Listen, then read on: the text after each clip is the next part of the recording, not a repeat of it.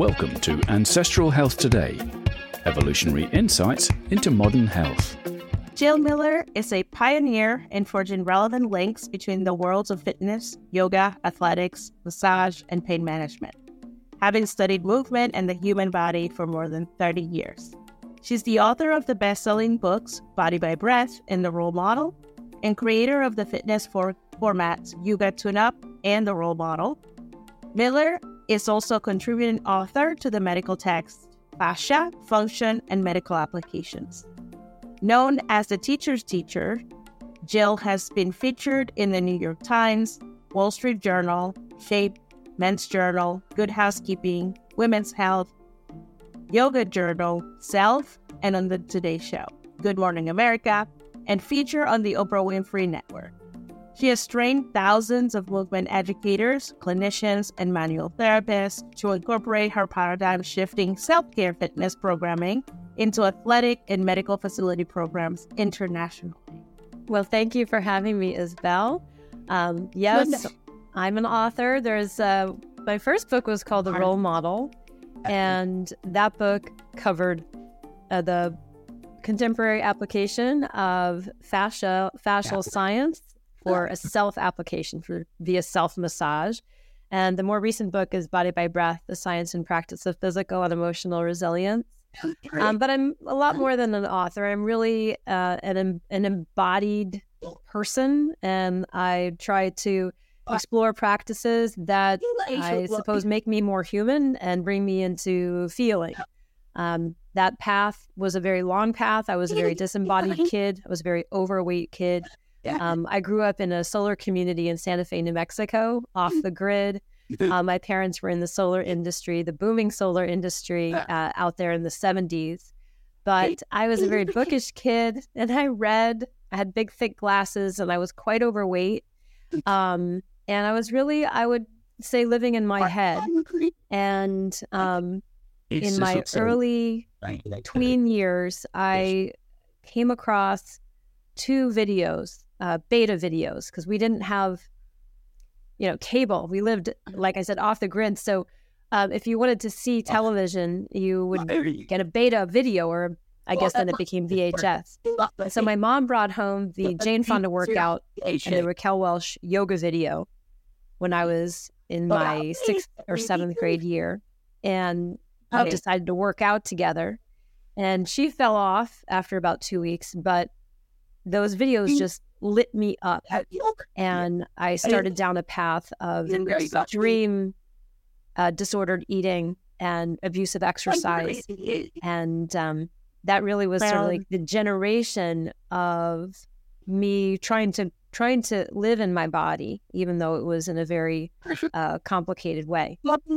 So that is a little bit of my of my origin story. Um, the methods that I teach are really an amalgamation of many best practices, um, both creative practices and um, evidence backed practices to help me live better in my body and to share those practices with other people.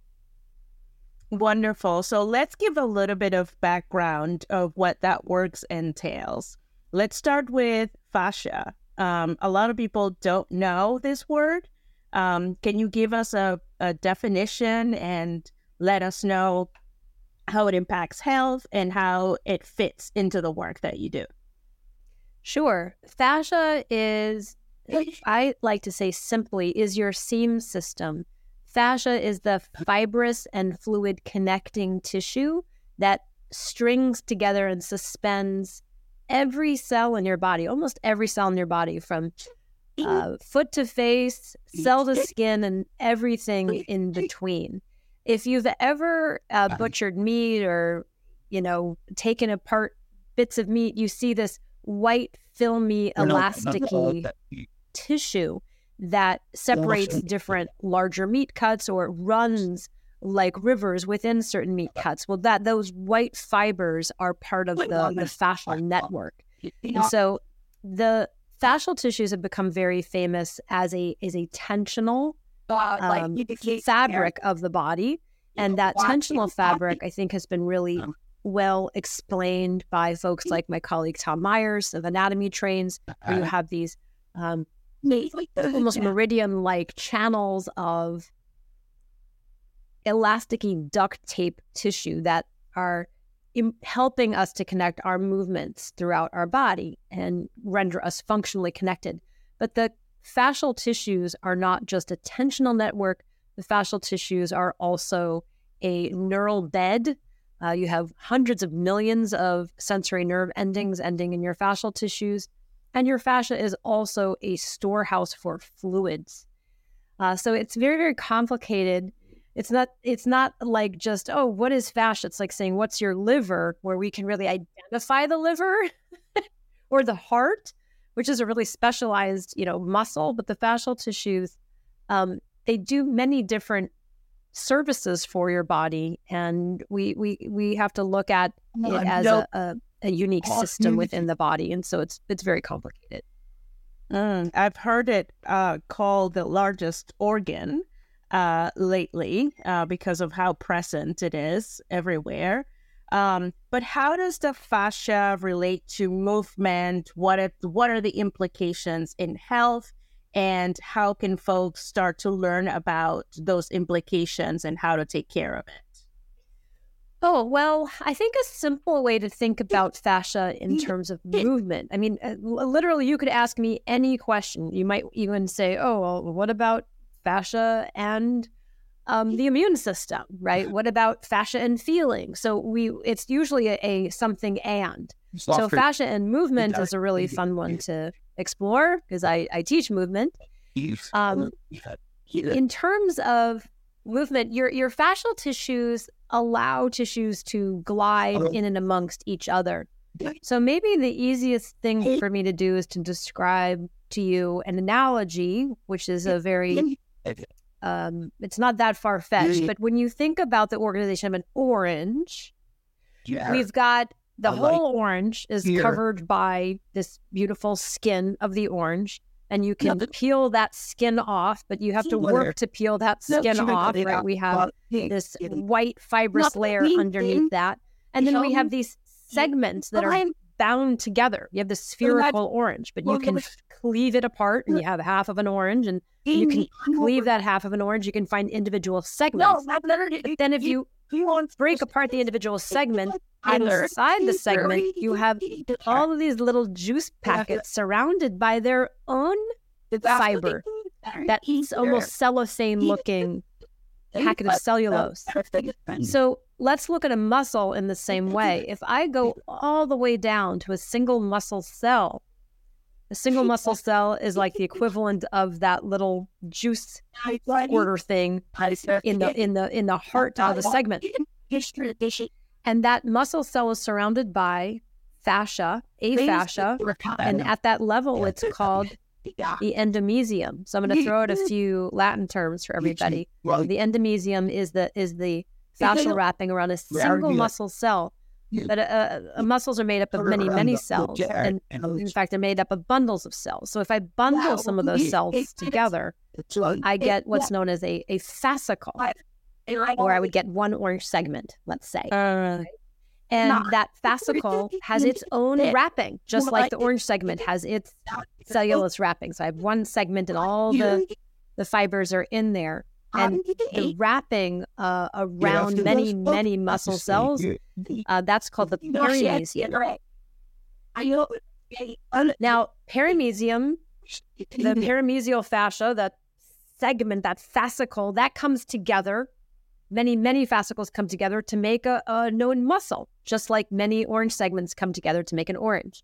And when all those fascicles, when all those segments come together, it's wrapped by even more connective tissue, even more fascia. Um, and at that level, it's called the epimysium. So we have all of these different fascias, both surrounding the muscle, within chunks of the muscle, and then within and surrounding individual muscle cells. And these fascias, the endomysium, the perimysium, and the epimysium, these all have a little bit of movement in between them. Like within a muscle, the you'll get contractions. Not the whole muscle doesn't always contract at once. It's individual fascicles that are being ignited by the nervous system to you know, lift lift my uh, my water can up. I don't need all of the fascicles creating maximum contraction. Maybe I do if I'm lifting a 60 pound uh, kettlebell, but I don't when I'm lifting just um, a, a cup of water. And so your nervous system dedicates, you know, just the right amount. But if I don't have a good amount of movement in and amongst the different fascias of my muscle, um, I'm going to create, I'm going to be, get stiffness there. So our fascial tissues, all of this long-winded stuff to say, the fascial tissues permit the sliding in and amongst individual muscle cells and the groups of muscle cells, the fascicles, and then big muscles to be able to glide past each other. Um, you know, think about your quadriceps. We have four different quadriceps. We actually have five different ones, but that's another um, interview. Uh, but our muscles must be able to move around and amongst each other. You're not just everything moving like a glom all the time. And it's our fascial tissues that are allowing this glide. That is, if they're healthy, if they're not healthy, if they're if they're stiff, if they're stuck, if there is um, um, some type of pathological state going on with them, we can discuss what those things might be. Or maybe I have scar tissue. It's going to inhibit the ability for my muscles to fully contract. It's going to inhibit my muscles' ability to fully lengthen and for tissues to glide amongst each other during the course of movement. So that's one of the things that I find uh, fascinating about fascia and movement is do are my fascial tissues overgrown or um, is the liquid environment um, gluey and not allowing for the muscles full expression of what they can do. Mm, super interesting. So, in terms of ancestral health and modern lifestyles, um, how does the lifestyle of our ancestors and our modern lifestyle influence the health of the fascia? Um, what what can you tell us about that?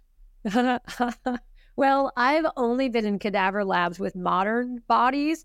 I, you know, have never been in a, a path lab um, of somebody that was exhumed from the uh, you know the the ice age. That would be super cool to be able to look into uh, the anatomy of of bodies that had been you know caught in ice.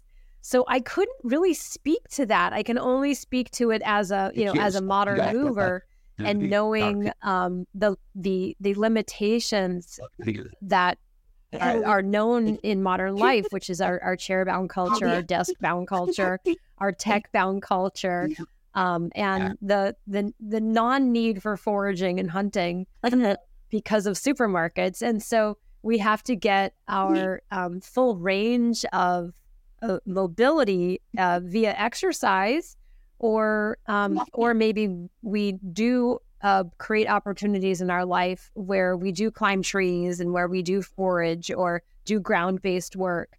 Um, so I would, I, you know, your your connective tissues respond to the load that's placed on them, just like your bones do.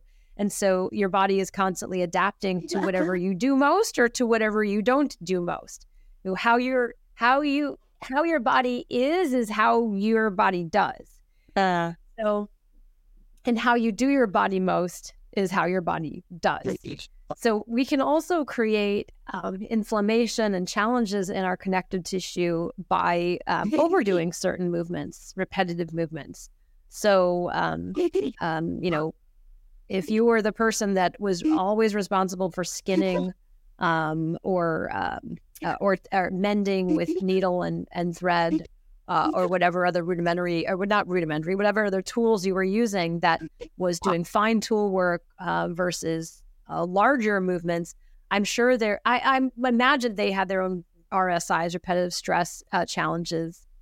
I bet our ancestors um, had some of those, just like yeah. So volume um, is important, but also um, not being repetitive with that volume um, is also critical for the health of the fascia. Absolutely. Yeah. So, how did you come to get into this work? Tell me a little bit more about the story. You told us about um, you know, going into uh, your body and and exercising more and uh, becoming more in touch with with your own body. But how did you go from there to the type of work that you're doing now? Yeah, so I the videos that my mom brought home I mentioned were the Jane Fonda workout and the Raquel Welch yoga video. And they're like completely different types of workout. So one was was yoga and the other one was uh I guess aerobics, calisthenics, whatever Jane whatever Jane was calling it back then. Um and the yoga was the one that really stuck with me. Like I really liked that. I liked that slow, stretchy feeling. Um and uh, the the work of the movement based work in the yoga. Um, I started to check out books from the library on yoga. I remember I was 14 years old when my aunt got me the Yoga Journal magazine for a birthday present. So I became a subscriber to that magazine. And uh, side note, I was the anatomy columnist for Yoga Journal for a good year prior to the pandemic. So that was a really wonderful full full circle moment for me. Um, but I just started really digging into, uh, yeah, yoga practices, yoga philosophy, and dove into um, as much as I could gobble up. And it was part of this development of, like I described, this orthorexia. And I did use the yoga both as a way to, I think, cope with a very difficult childhood, very uh, difficult family situation. Um, it was it both meditated me and it medicated me. Uh, but I also started to develop eating disordered eating around that time. So I um, started to restrict calories, and then that ended up turning into we, I was never treated, and I ended up going into a different cycle of binging and purging. And so I became bulimic. And this is where the story really turns, um, my life story really turns. I went to a very excellent college in Chicago, I went to Northwestern University. I was a top student. And during college, I started studying massage. My freshman year, I started studying shiatsu massage. And I was also in the dance department. And uh, we had to take Pilates as part of the dance department. And I could never feel my abs in in Pilates and I was never like sore. I just I could never feel my abs. And I knew that that was there was something wrong about not being able to feel your abs. Um, because my roommate, who was pre med, and I would sneak her into the Pilates classes, she was always sore in her abs. So I think she was doing it right, and I was not doing it right. I was using my limbs. And so I confessed to a local yoga teacher because, by the way, I was also doing work study at a yoga studio while I was full time in college. And the teacher said to me, excuse me, I said to the teacher, uh, I can't feel my abs, and I think it's because I'm bulimic. So I confessed to her. I was reaching out for help. I was looking for help. And the teacher didn't really have anything to say. Uh, I think she did this brilliantly. But she said, Oh, well, try this. And she handed me this object, which looked like a hamburger bun. Uh, it was a sandbag that was shaped like a hamburger bun. And she said, Lay belly down on this and just breathe. And I did what she said. And I started to feel not just my abs, but I started to feel everything in the center of my body that I had been running from, avoiding, uh, creating pain in through this cycle, this binging and purging cycle. I started to feel visceral pain that was so large. I just remember it taking over my entire body. And I remember um, finally being able to grieve, to connect the physical pain to the emotional pain that I was suffering from. And that was a wrong tool. It was really hard. It was really painful. Um, so when I went back to my dorm room, I started to do this practice with a rolled up hand towel. And the rolled up hand towel, would roll it up and shape it into like a cinnamon bun shaped thing. And every day I'd wake up first thing, I'd go to the bathroom, and then I would lay down and I'd move this towel all around my belly. And I was basically doing this self abdominal massage, this visceral work, and this emotional connecting. And I was just making it up as I went along. Uh, but talk therapy wasn't helping me. But something about this turned the corner for me, and I was able to stop throwing up, which is a remarkable shift in the recovery of a, of a bulimic or any addict to be able to be abstinent from those behaviors and then finally confront the demons that were um, were surrounding me and they were you know inside of me so um, on the sideline i was studying massage and i ended up spending a summer at the Omega Institute for Holistic Studies, which is a re- uh, beautiful uh, holistic retreat center in, in upstate New York. And I was, I was 18 at the time, and I lived in a tent for the summer and I did work exchange. You know, I worked 30 hours a week in exchange for food and a, and a tent site. Uh, but I got to study massage all summer with all sorts of different people. And back then it was called the New Age industries. All these big New Age people would come in and lead these huge seminars. And I was, you know, living in a tent, eating eating the food and healing. Um, and it was there that summer that I met my uh, longtime yoga and bodywork mentor. His name is Glenn Black. And when Glenn would teach classes to the staff, he talked about fascia. And um, that was where I first heard the term. How much longer do you want me to make this story? Go all the way because it's fascinating. Okay.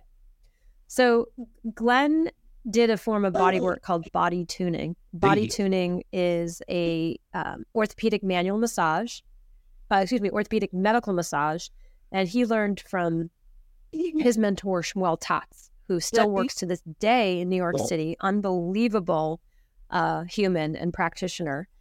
And uh, so I started studying this yoga and body work with Glenn. This was in 1991.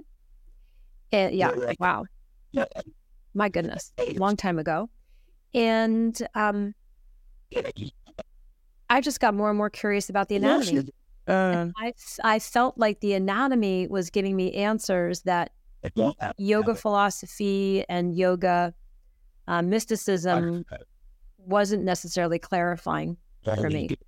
Um, and so that anatomy curiosity ended up, you know, with me Oh, basically continuing along all all the trains that I was going on, which is studying yoga and and movement, um, but then looking for other resources in anatomy, and then ended up uh, discovering the work of Gil Hedley, uh, who runs uh, cadaver labs for uh, movement professionals and clinical professionals who may not have had access to cadavers in their medical training.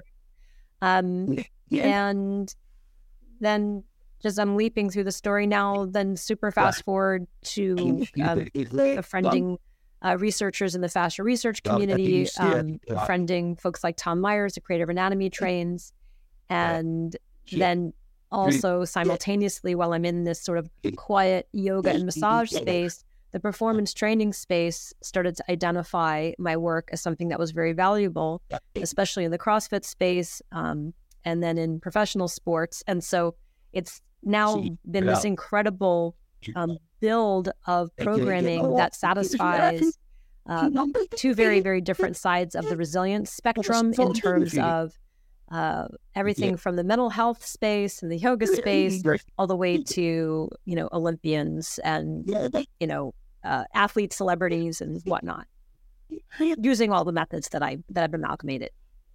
That's amazing. So, can you tell us a little bit more about the tune up fitness that you're so well known for and the tune up balls and how you've used this in this space to help people uh, with their own um, embodiment and to help with the issues that they may be coming uh, to you for?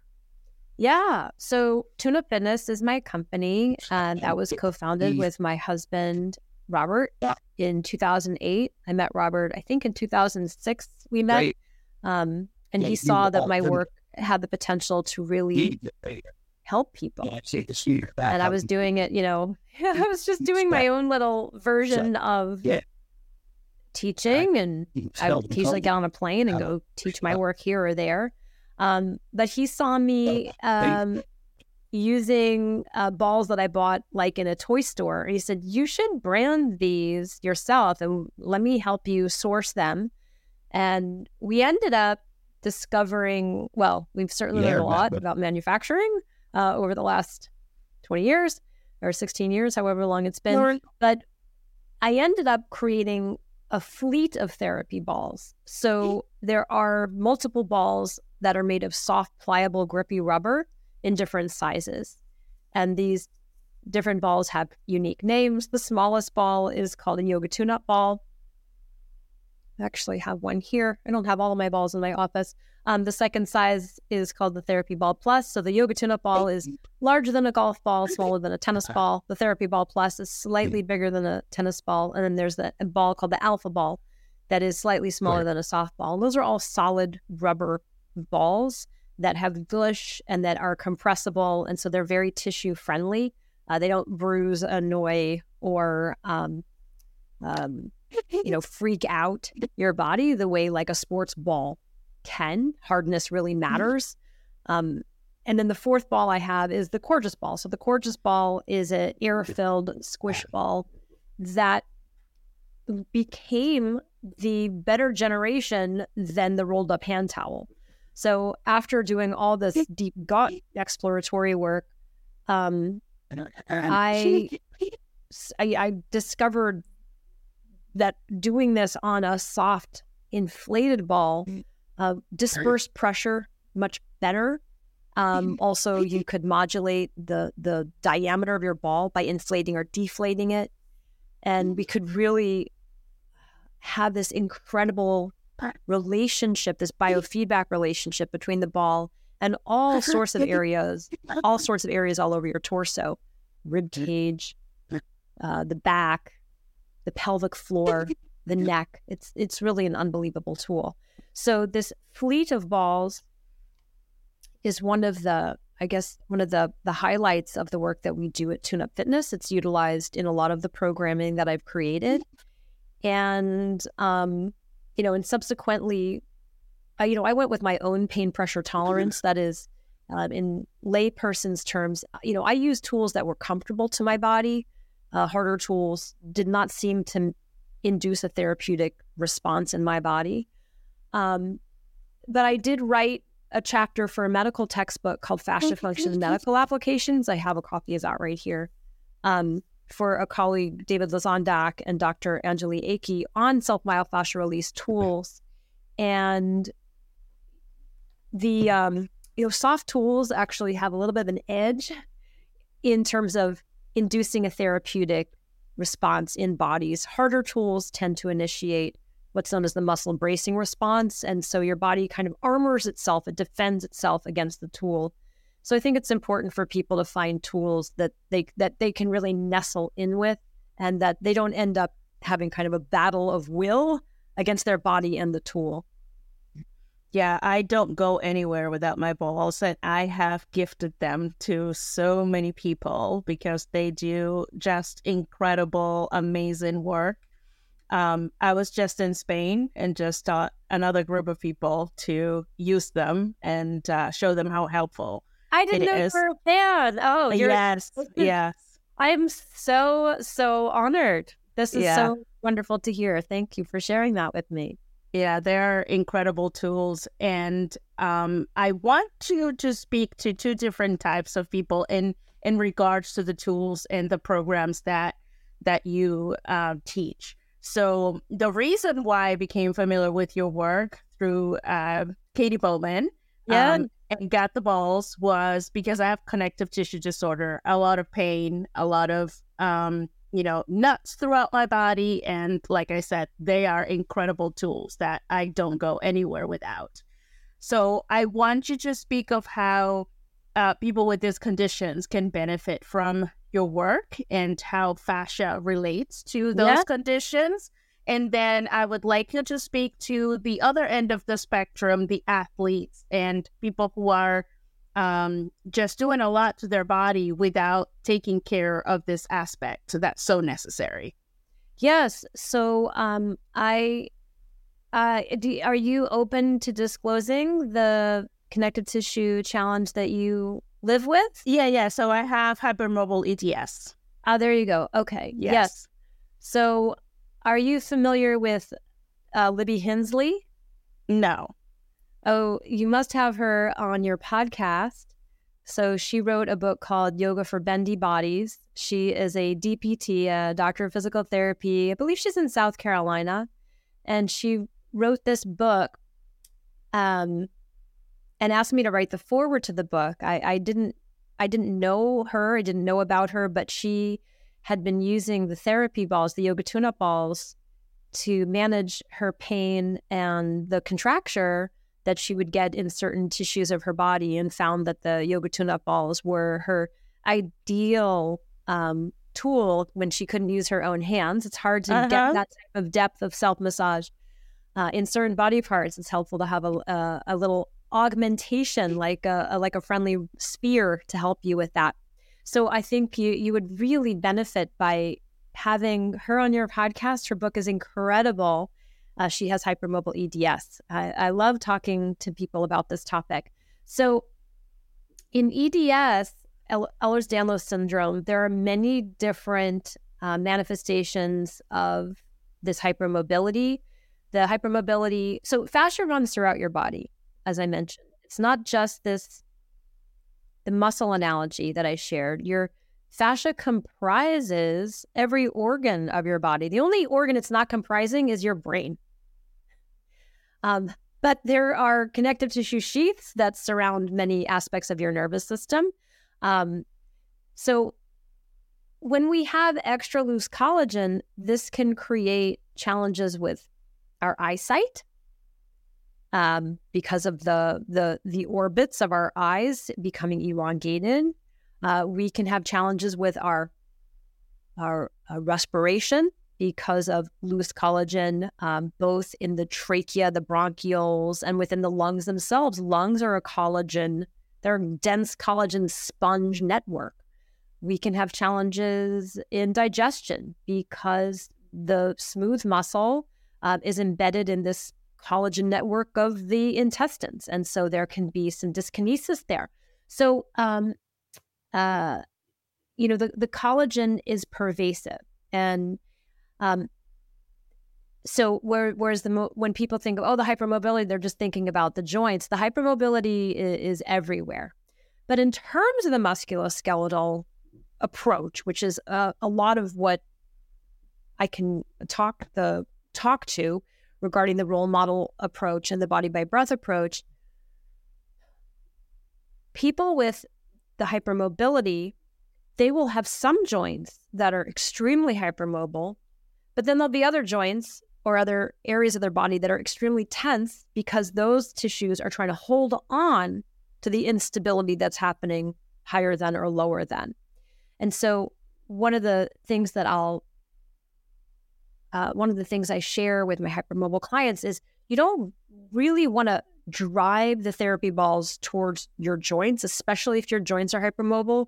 You want to stick more in the center of the muscle, the muscle belly, and do exercises like contract relax. What is that? So, contract relax is a way of attenuating to the discomfort of the, the pressure that a tool or even a stretch can can do in a tissue. So, for example, um, if you're uh, trying to address uh, some muscle imbalances in the quads, you would lay face down on the ground and you could place the yoga tune up ball or whichever a number of balls in the center of the quad. You take a breath in, hold your breath, and then contract the quadricep, almost contracting it so hard you can't even feel that there's a ball underneath. And then you exhale and you let go.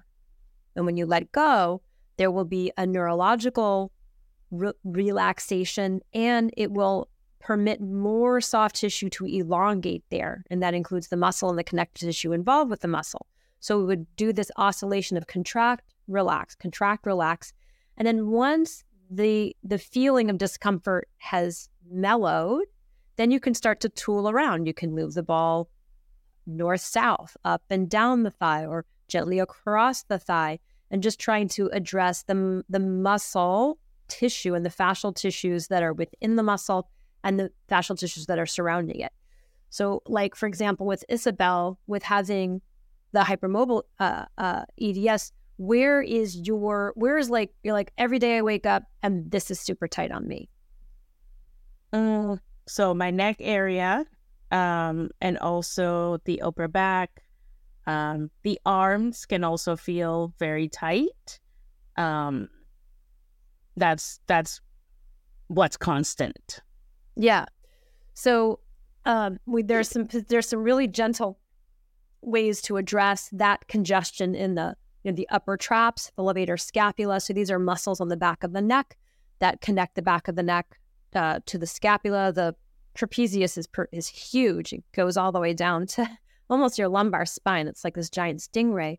But you can prop, you can lay on your back and prop your pelvis up on on like a Coregeous ball, or you can prop a block underneath the pelvis, and then you can let the two therapy balls, the yoga balls or the plus balls, rest on either side of the shoulder.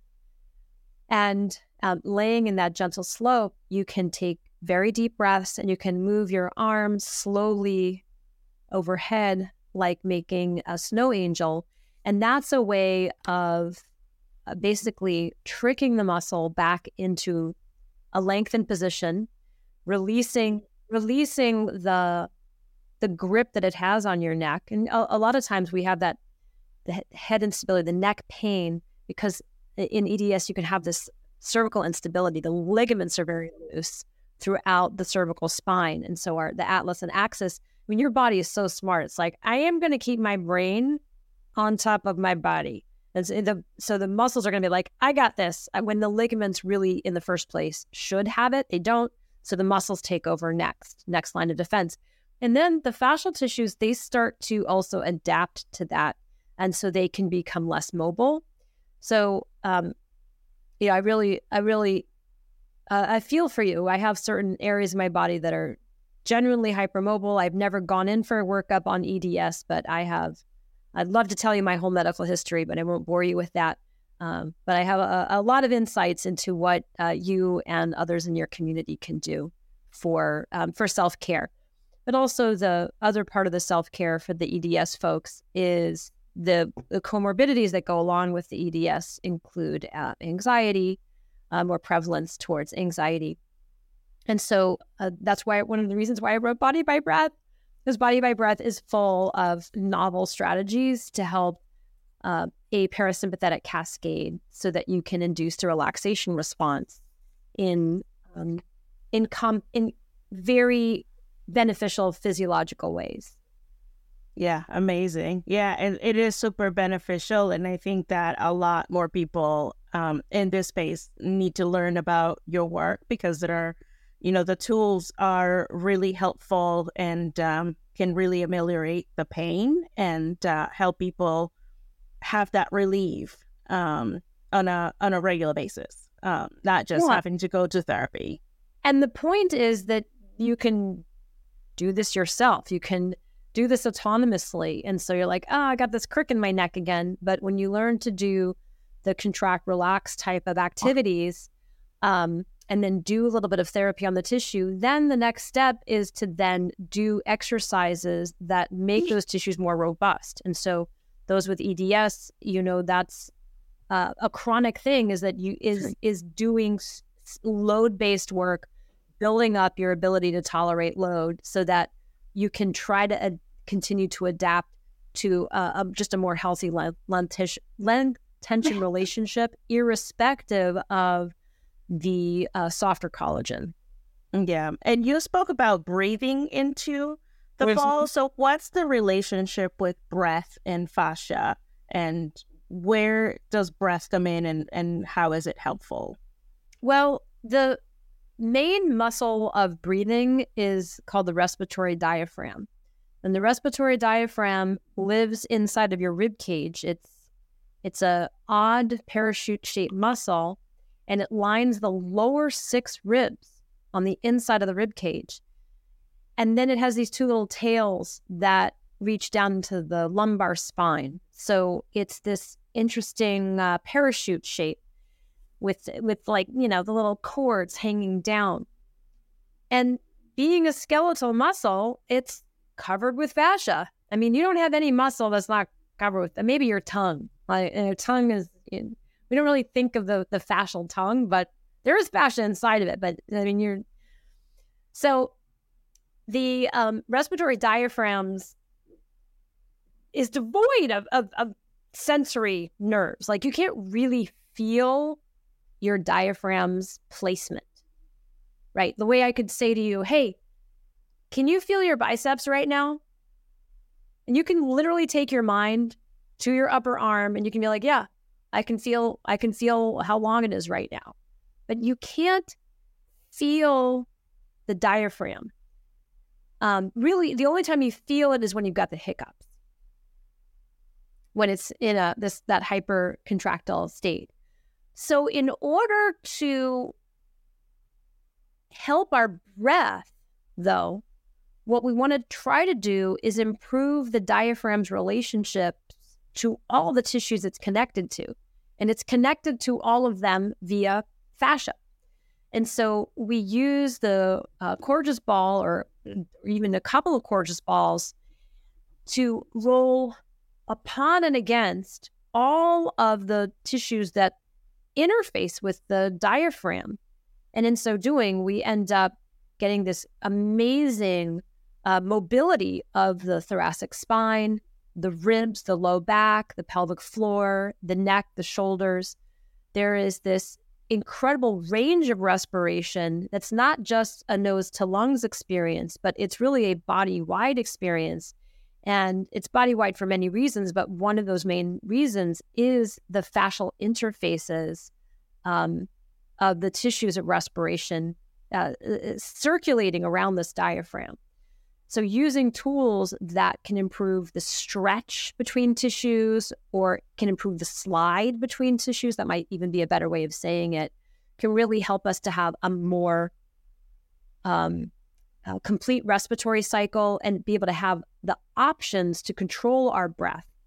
Um, you know, breathing is happening automatically all the time. It's part of your autonomic nervous system regulation. But when you start to use conscious breathing practices, you can set the stage for emotional tone in your body.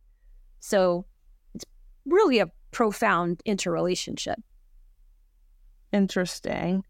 So let's switch to the other end of the spectrum, which is another part of our audience. Um, in the paleo world, the ancestral world, we have a lot of athletes, a lot of people who are looking to um, emulate the way of our ancestors. And with that comes a lot of movement, but we're also constrained by the uh, modern lifestyles that we need to have with work, with, you know, living in an enclosed spaces. So a lot of people are going from being sedentary all day long and then doing strenuous exercises. And we see a lot of injuries, we see a lot of uh, tightness and, um, you know, issues that come with that. So, how does this work in focusing on fascia and connective tissue how can that help this population um, have a better time and, and improve their overall musculoskeletal health um, by following your programs?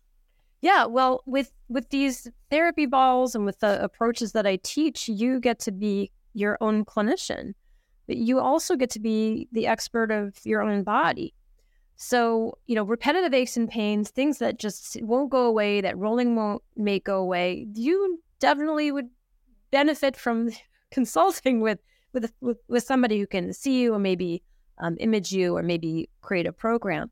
But for a lot of the um, for a lot of things, you're going to be doing your homework anyway. You're going to need to do uh, repatterning exercises, um, self self massage is a huge part of that because what, what the self massage does for the athlete, um, and we can look at this um, in terms of injury prevention uh, or injury recovery. We can look at it, uh, look dice this up as what should I do before a workout or performance, and what should I do after a workout or performance. Um, so I, I think let me address the performance aspect. What what's known from the literature on self myofascial release or you know some the self massage type of work that I teach is that it enhances one's proprioception. That is, it improves your brain's ability to locate the tissues that you are rolling. So if you know you wake up and you're very stiff in your your quads um, or your ankle range of motion is very limited, rolling those will not only improve the range of motion, but it will also improve your body's ability to monitor what's going on in those tissues and that you'll be able to sense them better. They'll be able to sense themselves better in the context of the athletic output. Uh, one of the other really cool pieces of evidence is that the rolling before performance um, has also been shown to increase the muscle torque, the ability for the muscle to contract. Um, and this is very helpful also for the EDS people. So, not only does rolling help to improve my range of motion, improve my sense of the tissue, but it actually creates a stronger muscle. So, I can have more power in my serve or my race or my lift or whatever it is that you're into doing. And in terms of the recovery, the rolling is very helpful to address tissues that you might have really cooked in that workout or that performance. So tissues that might have been overworked. This is just a great way to you know, flush fluids out, to reset, stretch. Um, but it also hastens all sorts of parasympathetic features. So it helps us to calm down and come down. And that sets the stage for better sleep that night. And so, I mean, sleep is the ultimate recovery drug, right? And so if I can get better sleep, then I can also optimize a better performance tomorrow. So it's just you've got you've got wins on the pre-recovery side and you've got rolling wins on the other side of performance. And then there's the pain management. If you end up getting injured um, and you're out and it alters your movement mechanics because you're out, well, that hurts too. It, you know, it's like you hurt your left knee in your road race. So you're going to be spending 90% of your walking on your right knee now and the right hip. And that means your left shoulder and the left side of your neck are going to also take a toll just just from the weird, you know, compensation that we do when we work around an injury. And so you've got tools now that can help you with the compensation pain that you'll get. My mother's about to have shoulder surgery. Well, so she's gonna, she, you know, she's gonna be frozen in that shoulder. But I'm gonna tell you what's gonna hurt like heck: her neck and her chest. But she can roll her neck and her chest after surgery. Yeah, wonderful. So, how about the average person? We've talked about the the two extremes. That's how middle. can how can the Reading you there. yeah how can the average person sort of you know, maintain mobility and stability and avoid pain and use this method to just, you know, to to to maintain their body and and not uh, decline. Yeah, a little bit of rolling goes a long way. As I mentioned, all the what excites me most about um, this is the research of Dr. Robyn Capobianco, who showed that rolling not only uh, like rolling the uh, yoga tune-up balls along the calf improved ankle range of motion significantly, both in young population but in older groups. She uh, tested out middle-aged folks. It's very hard to find research on elderly or even middle-aged folks. It's always young, college-age, healthy kids. Um, and so the range of motion improvement on the older group was uh, more robust than on the younger. Why? Because they probably lost more range of motion to begin with. And so as we age, we lose this range of motion.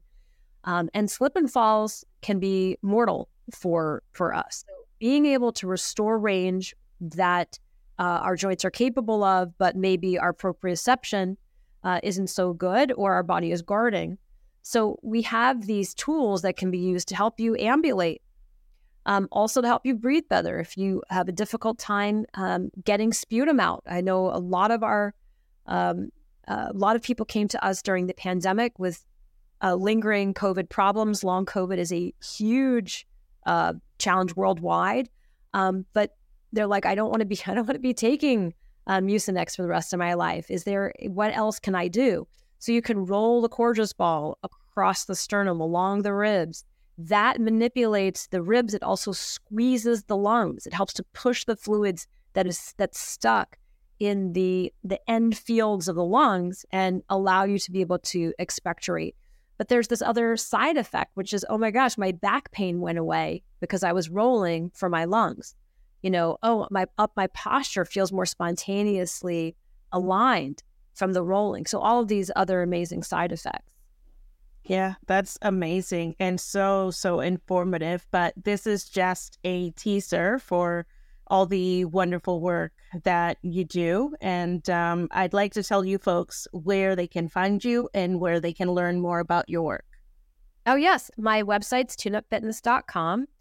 And we have about 500 teachers worldwide that teach my methods. So you can do a search in your area, see if you can find a teacher. I also teach online. I have an online classroom with hundreds of classes on topics from from the thumb. I have a class just on the thumb to, of course, many classes covering um, breath, uh, movement, and even all the videos, or rather, all the exercises that are in Body by Breath. There's over 100 exercises in here. We recently just um, did a video series. So those are available on the website as well. And then I'm on Instagram at the Jill Miller. Yeah, and your Instagram is fantastic for oh, learning, you. learning. Yes, absolutely. Thank well, you. thank you so much, Jill, for being here with us and for sharing your work. And I highly recommend that people check you out. And um, I um, I can assure you that it'll be of great help in whatever end of the spectrum you find yourself, or if you want to just continue to have mobility and uh, be pain free. Thank you, Isabel. Yes. Appreciate it. Thanks for joining us on this episode of Ancestral Health Today. We hope you enjoyed our discussion on how evolutionary insights can inform modern health practices. Be sure to subscribe to our podcast to catch future episodes.